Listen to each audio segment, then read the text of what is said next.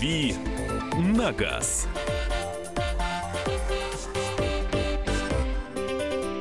Рубрика «Дави на газ». Кирилл Бревдо появился в студии. Наш автообозреватель. Привет. Доброе, доброе, доброе утро. Молодец. Ну, вот Я нак... учусь. Молодец. Наконец-то начал говорить большими фразами, как и любил Всеволод Мирхольд. Александра Кочнева. Михаил Антонов. Внезапно, да? Все традиционно, друзья. Первые полчаса — это ваши вопросы, которые связаны с автомобилем и автомобильной тематикой. восемь девять шесть семь двести ровно девяносто семь ноль два. восемь девять шесть семь двести ровно девяносто семь ноль два. Это номер для ваших сообщений. А позвонить в прямой эфир можно по телефону восемь восемьсот двести ровно девяносто семь ноль два. восемь восемьсот двести ровно девяносто семь ноль два. Но мы э, периодически будем возвращаться к сегодняшнему главному событию. Это прямая линия президента Российской Федерации. И, как мы сказали, перечень вопросов, который будет задан абсолютно точно, в принципе известен. Это повышение цен на бензин, это какие-то местные проблемы, которые не решаются годами. Ну и, конечно, вопрос дорог. Вопрос дорог возникал и в прошлом году. Задавал его студент из города Краснодара Валерий Лебедев. Я предлагаю услышать, как это звучало год назад. Я обычный гражданин Российской Федерации, исправно плачу налоги. И хотел бы узнать, как может быть э, у нас в городе Краснодаре, это улица Новороссийская, вот в таком вот положении дороги. Очень прошу вас принять меры. Спасибо большое. Всего вам доброго. Спасибо, Валерий Валерьевич. Спасибо большое за ваш вопрос и за этот репортаж. Такое может быть или не может быть, вы спросили. Ну, такое мы видим, что может быть, что мы своими глазами это видели. Но такого не должно быть. Вот что хотел бы в, этом связи, в этой связи сказать. Что у нас происходит с дорожным строительством? Федеральные трассы, они, они развиваются и строятся где-то примерно семьдесят семь процентов федеральных трасс приведено уже в нормативное состояние. И, и рост достаточно приличный. Что касается местных дорог, региональных дорог, то, к сожалению, там тоже есть рост, но он практически не заметен. Ну что же, Валерий с нами на прямой связи. Валерий, который год назад задавал вопросы про краснодарские дороги. Валерий, здравствуйте. Доброе утро. Для начала хочу поприветствовать вас, а также всех слушателей и пожелать всем доброго утра. Спасибо, Спасибо. большое. Валерий, самый главный вопрос. Что-нибудь за год изменилось? Ну, касаемо моей жизни или же касаемо все же вопроса дорог. Дорог, конечно. Вы, вы знаете, давайте совместим. Ваша жизнь на дорогах, да. Хорошо, хорошо. Ну, вообще, конечно же, кардинально изменилась улица. Вот вспоминаю то самое видео с моего обращения к Владимиру Владимировичу Путину и пересматривал его буквально на днях. И, конечно же, не верится, что когда-то там могла быть, без преувеличения сказать, проселочная дорога. Хотя это как бы достаточно недалеко от центра города. Uh-huh. А вы там живете на Новороссийской? Нет, нет, я живу немножечко в другом а, месте, вот. И, ну, как бы это центральная развязка, одна из развязок а, города Краснодара, и uh-huh. поэтому а, часто там пересекают ее все краснодарцы. Так, вот. А... И, конечно, uh-huh. полностью улица преобразилась, вот. То, что раньше там было, и сейчас а, много было сейчас репортажей тоже. Я открыто сотрудничал с репортерами, а также с каналами. И э, многие могут наблюдать, да, допустим, сегодня будут по РЕН-ТВ показывать, по Russia Today показывали вчера. А вот, что как изменилась улица, да, теперь там четыре полосы, э, велосипедные дорожки, э, прекрасный тротуар, а также много сделано ремонта дорог э, других. Около пятидесяти дорог было отремонтировано. Валерий, тот самый случай, когда э, смотришь на это все и жалеешь, что сказал только про одну улицу, а не про все, да? Ну, вы знаете, когда говоришь это Владимиру Владимировичу, автоматически становится и переходит на все улицы. Ну, дай бог, чтобы так и было. Спасибо Очень большое, хорошо. что вы были у нас в прямом эфире. И, знаете, вот дай бог, чтобы все действительно так решалось быстро и оперативно. Валерий Лебедев, студент город Краснодар, задававший вопрос на прямой линии Владимиру Путину в две тысячи семнадцатом году. В Краснодаре комсомолку можно послушать на частоте девяносто один и ноль эф эм. Очень хочется верить, что приятные будут обсуждения. Краснодарцы, проверьте, у вас точно девяносто один и ноль стоит? Проверьте на всякий случай. Ну а Кирилл начинает отвечать на ваши вопросы. Вот самое главное в этой истории, чтобы э, на эту вот улицу, которую сделали, не переложили асфальт с сопредельных улиц, а, потому что у нас могут, мне кажется, и, и так сделать. Вот, смотрите, улица получилась, а то, что вот асфальт взяли с соседней улицы, это как бы другое дело. Ну, это так, я немножко, видимо, шуткую. А, вообще хорошо, что а, дороги делаются, плохо, что это делается только после видеообращения к президенту. А теперь ваши вопросы, пожалуйста. Хорошо сказал. Я просто а что тут еще добавить? Специально паузу сделал, чтобы все оценили. восемь восемьсот двести ровно девяносто семь ноль два. Давайте к вопросам действительно автомобильным переходите. Игорь, мы вас слушаем. Здравствуйте. Доброе утро со вчерашнего дня. Ну, такое же доброе, надеюсь. В Казани дороги нормальные. Ну, теперь вот что я хотел. Кирилл, я от вас достаточно часто слышу, когда задаются вопросы по китайским автомобилям, что у вас, ну, фактически нет мнения такого о китайских автомобилях, потому что они вам не интересны.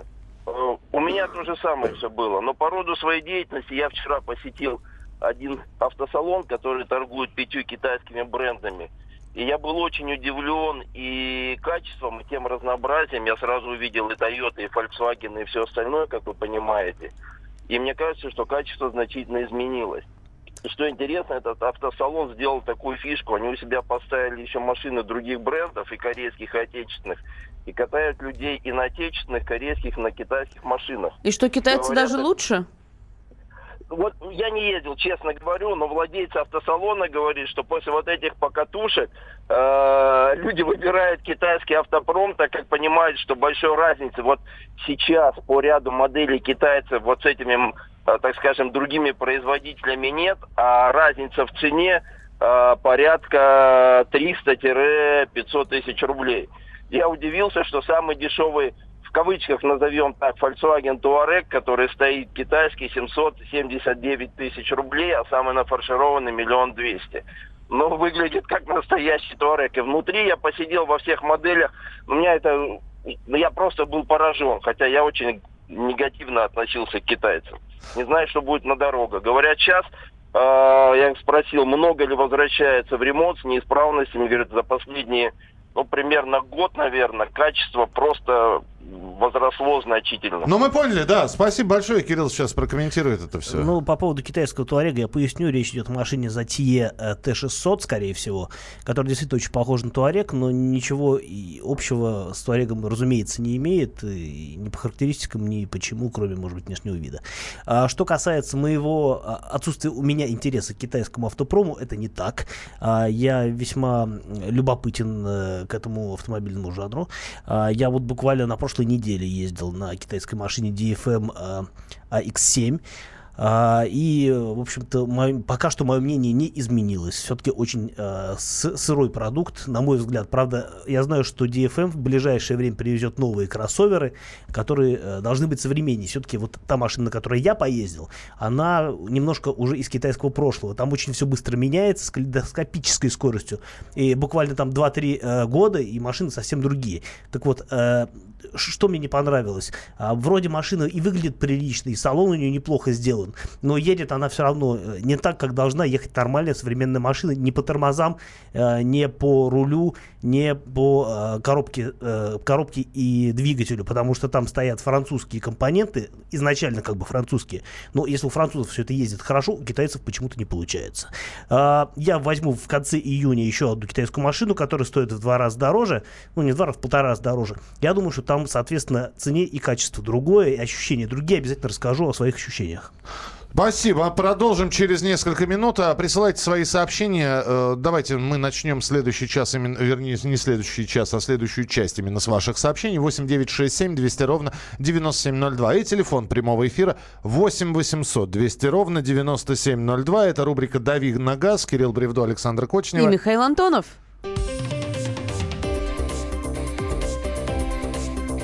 «Дави на газ».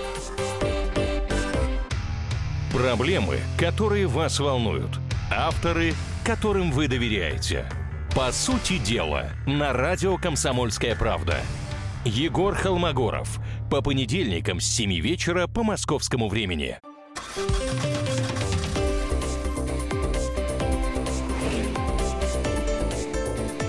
«Дави на газ».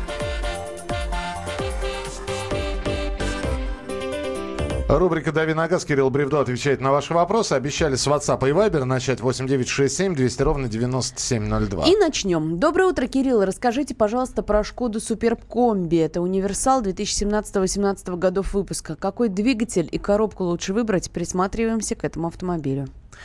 Superb комби очень хорошая машина. Я не помню, продаются ли в России дизельные версии. Если есть, то я бы посоветовал дизельную машину выбрать. А если нет, наверное, тогда будет хорошим вариантом один и восемь турбо. А другое дело, что этот мотор, конечно, сильно дороже версии один и четыре. А поэтому от один и четыре тоже отговаривать не буду. Несмотря на то, что вроде как объем мотора не очень большой, но за счет того, что турбомотор с хорошим крутящим моментом, в принципе, он нормально справляется с такой большой машиной, как Superb. А что касается в целом модели Superb, то она действительно, э, наверное, самая практичная машина в своем классе. Во-первых, у нас не так много универсалов э, в этом э, сегменте. Uh-huh. а, при этом, чем отличается Шкода от других марок? Тем, что они умудряются из машины от аналогичного формата выжить больше. У нее очень много всяких умных, прикольных решений, там, типа, э, например, специальные отсеки в дверях для зонтиков, э, есть на крышке э, лючка топлива встроен скребок для вот, очистки зимой вот, стекол от снега и иния. Очень много всяких таких вот прикольных вещей, при этом машина о, отличается отличной настройкой шасси, она интересно и вкусно едет, а, моторы хорошие, единственная проблема — это, конечно, ДСГ, и в целом тот э, факт, что нынешние э, автомобили концерна ВАГ — это далеко не торт в плане надежности. Будет ли в новом Дастере, который выпускает этим летом, семь мест? Нет, не думаю. А, э, что скажете про Geely Atlas? А, любопытная машина а, с европейским дизайном и с европейским интерьером, а, очень прилично по качеству. Как ездить, не знаю. Надеюсь, что летом попробую. А, самому любопытно. восемь восемьсот двести ровно девяносто семь ноль два. Телефон прямого эфира. Сергей, здравствуйте. Мы вас слушаем. А, алло, алло. Да-да-да.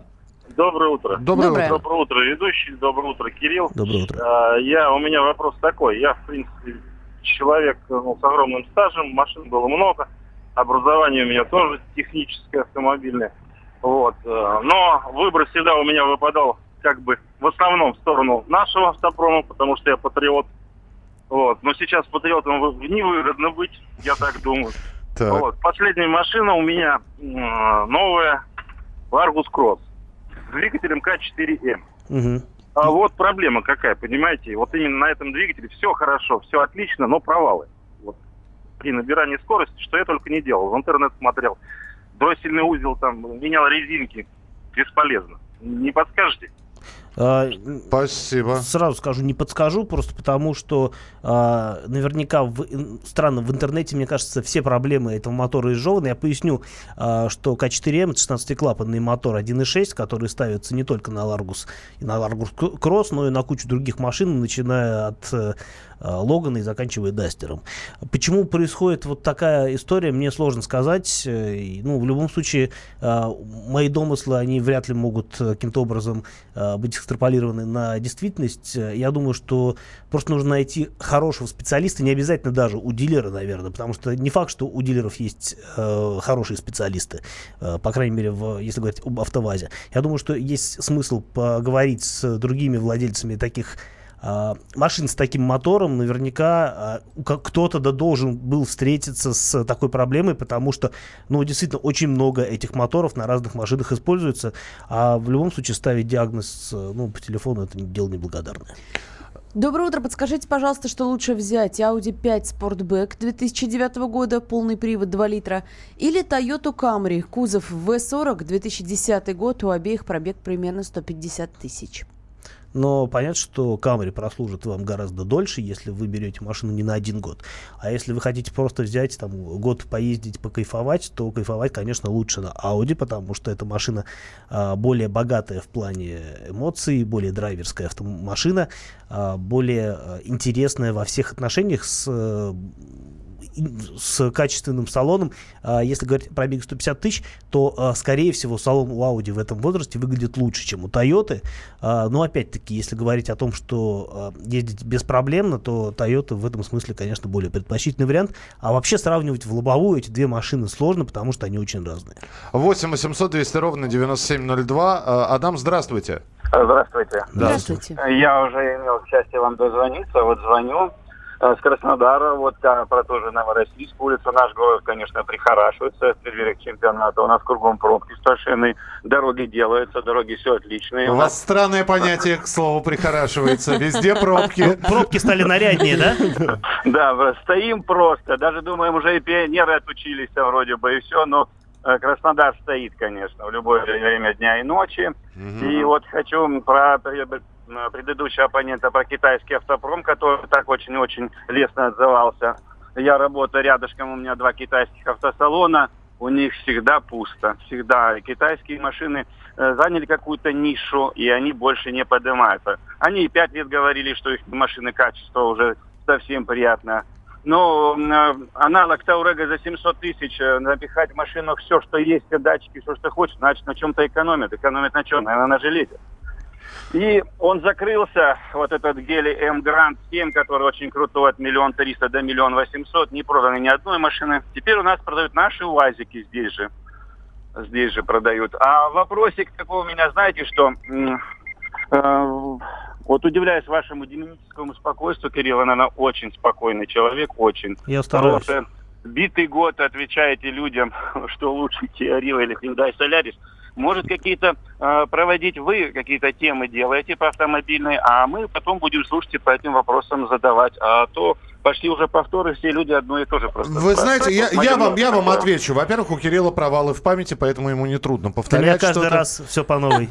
Да, и вы же знаете, что я каждую, каждую часть программы всегда ему напоминаю, как его зовут. Я всегда говорю, что с нами Кирилл Бревдо. И в этот момент Кирилл как раз включается. Это во-первых. Во-вторых, аудитория меняется. Вы же поймите, что не все...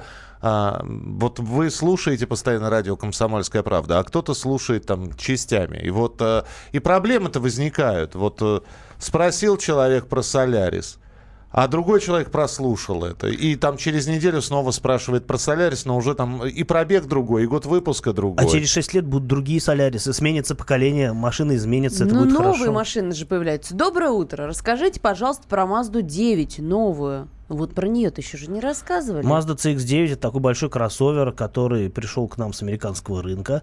А, машина, мне кажется, практически без недостатков. Ну, кроме если, цены. Ну, кроме цены, но опять-таки нужно же смотреть на конкурентное окружение. А в этом смысле Mazda неплохо держится. А, там, то есть цена там плюс-минус три миллиона, в зависимости от комплектации. Примерно столько же стоят и конкуренты. Это Ford Explorer, это Toyota Highlander, существенно дороже, кстати сказать. Uh-huh. А, столько же стоит примерно новый Volkswagen Terramont. И вот все вот такие большие машины. Сейчас еще Chevrolet Traverse появится вот буквально а, на днях в автосалонах. Поэтому цену я бы не назвал недостатком этой машины. А что касается достоинств, то вот у си икс девять их дофига. Это действительно просторный салон. А, это удобный задний ряд. Это большой, огромный багажник. Ну, просто надо понимать, что машина, она таких вот необъятных размеров. Поэтому, в общем... Для а, тех, у кого широкие дворы, есть парковочное для тех, место. Кого много чего можно грузить и возить. Слушай, ну здесь спрашивают про АКУ, на что надо обратить внимание при покупке. При покупке АКИ обратите внимание на матиз. Думаю. Молодец. А как определить со стопроцентной точностью перекупа по телефону при покупке авто? Только, только опытом вы должны поговорить с множеством разных продавцов, чтобы понять, как человек и на какие вопросы отвечает. В общем, сложно сказать. Иногда перекупы пытаются, там, они могут казаться, наоборот, более такими участливыми и так далее. Но, опять-таки, тут нет никакого универсального совета. Вы просто должны пообщаться с множеством продавцов, чтобы понять, как общаться, как, кто из них может быть перекупом. А вот здесь нашему слушателю, у которого проблемы, там, провалы в скоростях были, стали присылаться уже советы. Провалы в скорости — это лямбда-зонд сто процентов. Ну, проверьте, вот, кстати, это. Спасибо, Рома, что написали нам. восемь девятьсот шестьдесят семь двести ровно девяносто семь ноль два. Продолжим через несколько минут. Дави на газ. Главное аналитическое шоу страны. Михаил Юрьев, Михаил Владимирович Леонтьев, Илья Савельев. Это главтема. Они знают, как надо. Мы несем свою миссию выработать мысль о том, как должно быть. Программа «Главтема» на радио «Комсомольская правда». Слушайте в прямом эфире каждый четверг с двадцати ноль-ноль по московскому времени.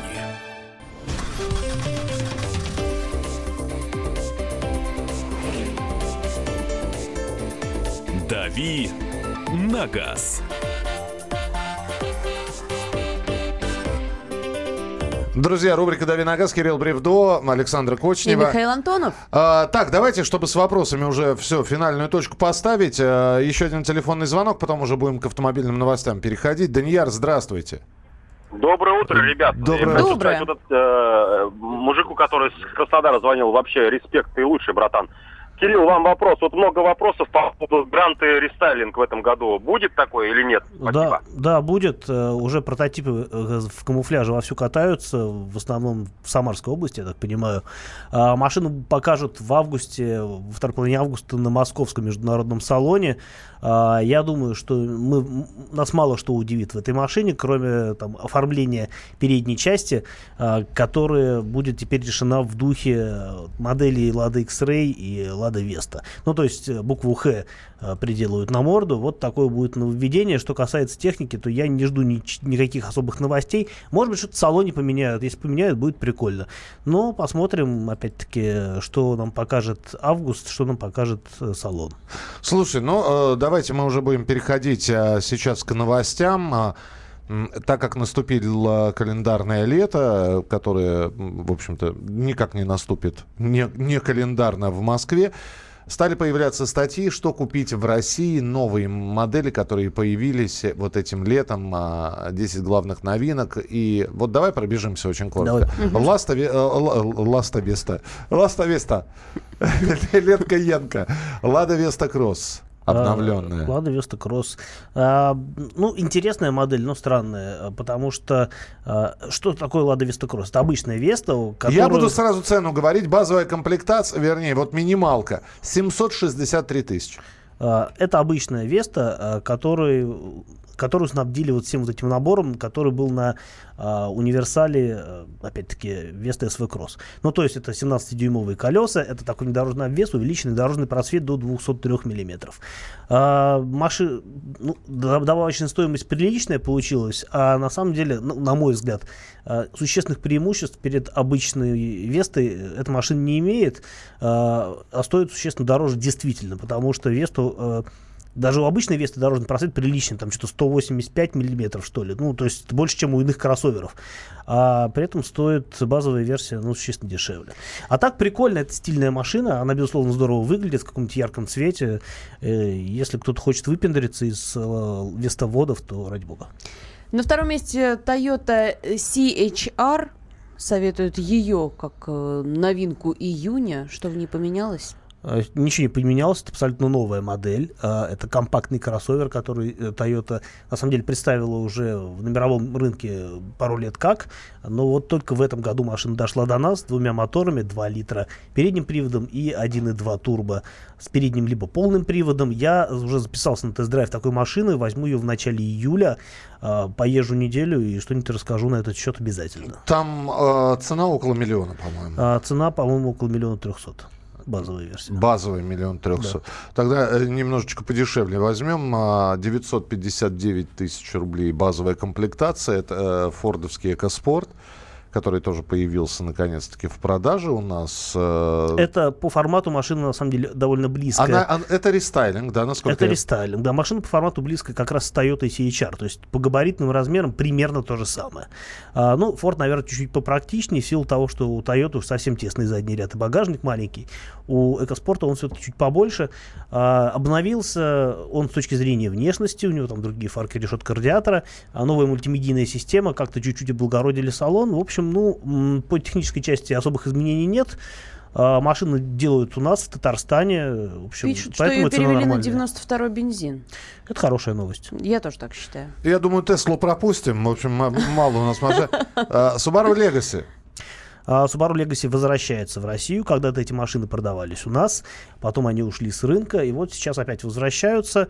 На самом деле, эта машина конкурент таким новинкам, как Toyota Camry, как Hyundai Sonata, которая также вернулась на российский рынок.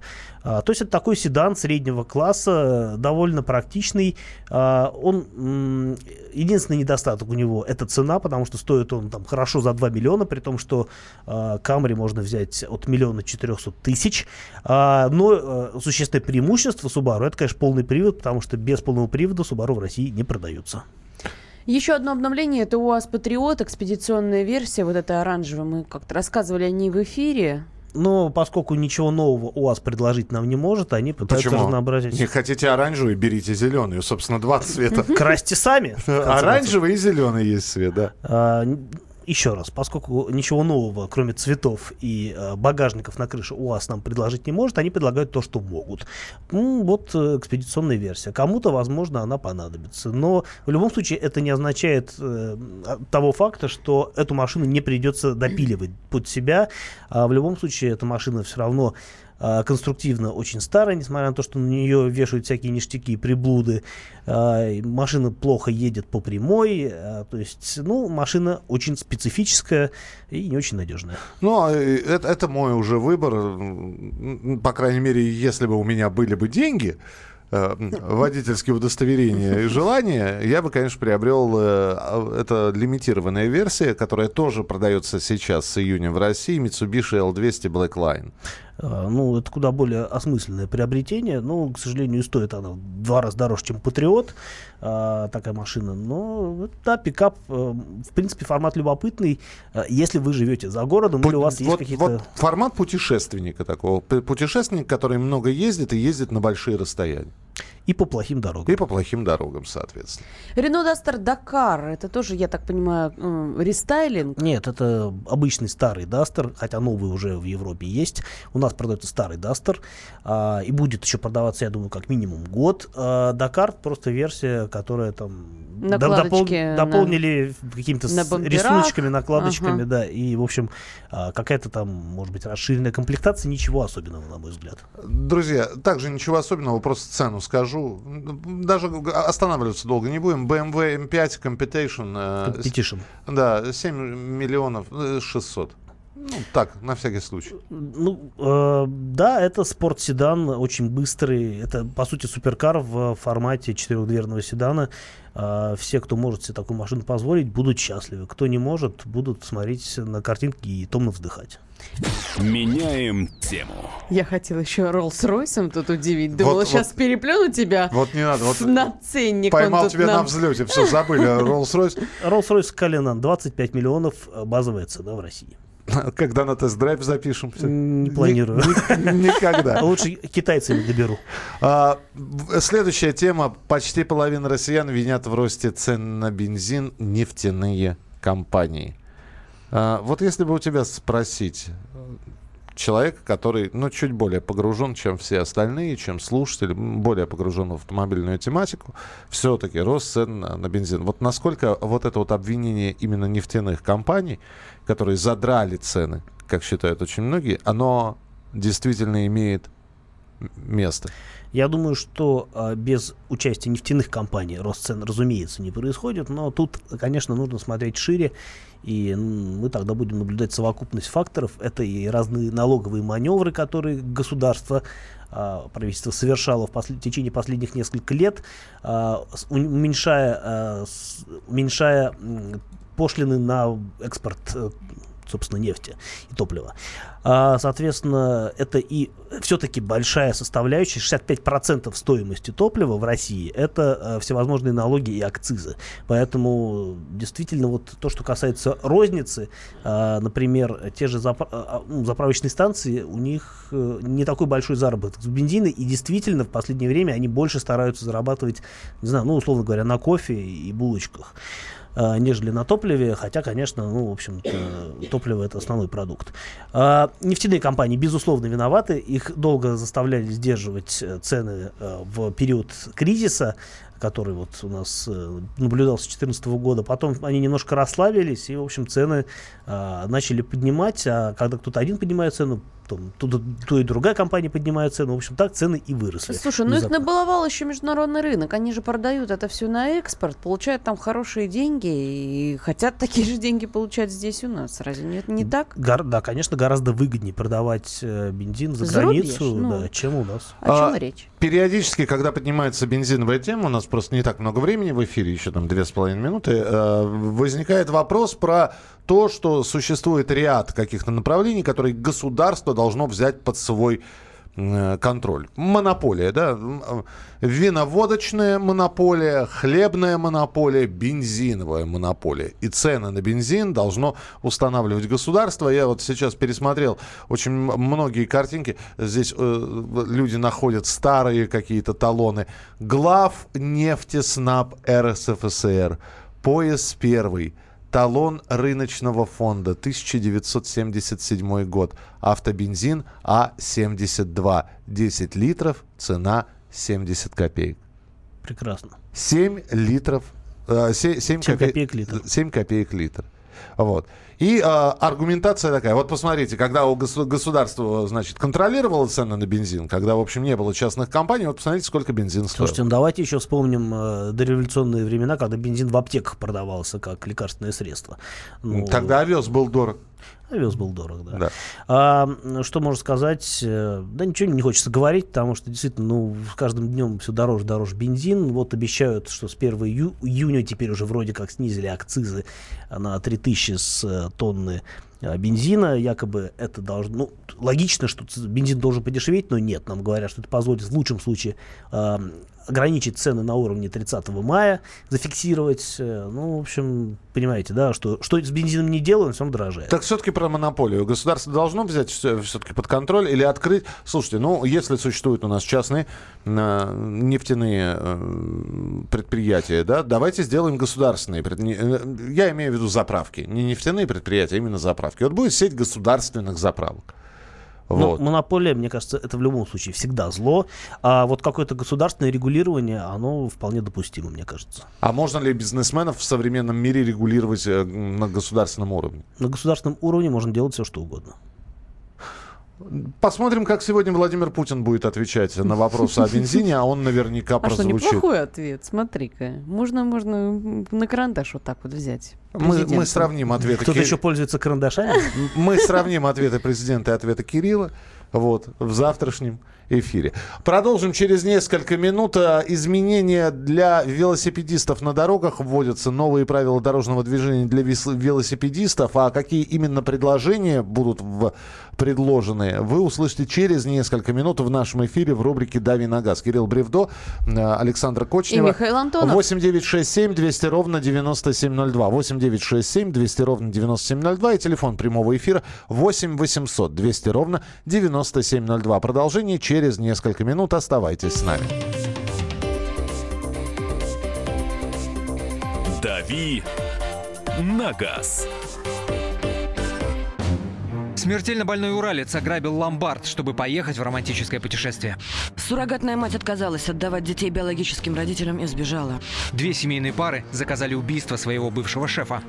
Учитель сорок минут орала на семиклассницу за опрокинутый цветок. Итальянка собирается замуж за осужденного пожизненно русского убийцу. Никакой политики, никакой экономики. У нас особый случай. Только человеческие истории, которые никого не оставят равнодушными. В студии Екатерина Белых и Антон Арасланов. Слушайте по будням с двенадцати часов. По московскому времени.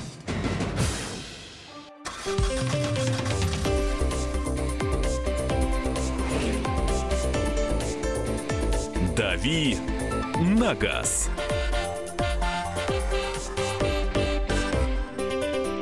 Друзья, рубрика «Дави на газ», Кирилл Бревдо, Александра Кочнева. И Михаил Антонов. Давайте к автомобильным э, правилам перейдем для э, правилам дорожного движения для велосипедистов. Автомо... Не автомобильным, велосипедным. Минтранс разработал несколько поправок в правила дорожного движения, где предлагают ввести понятие «велосипедные зоны».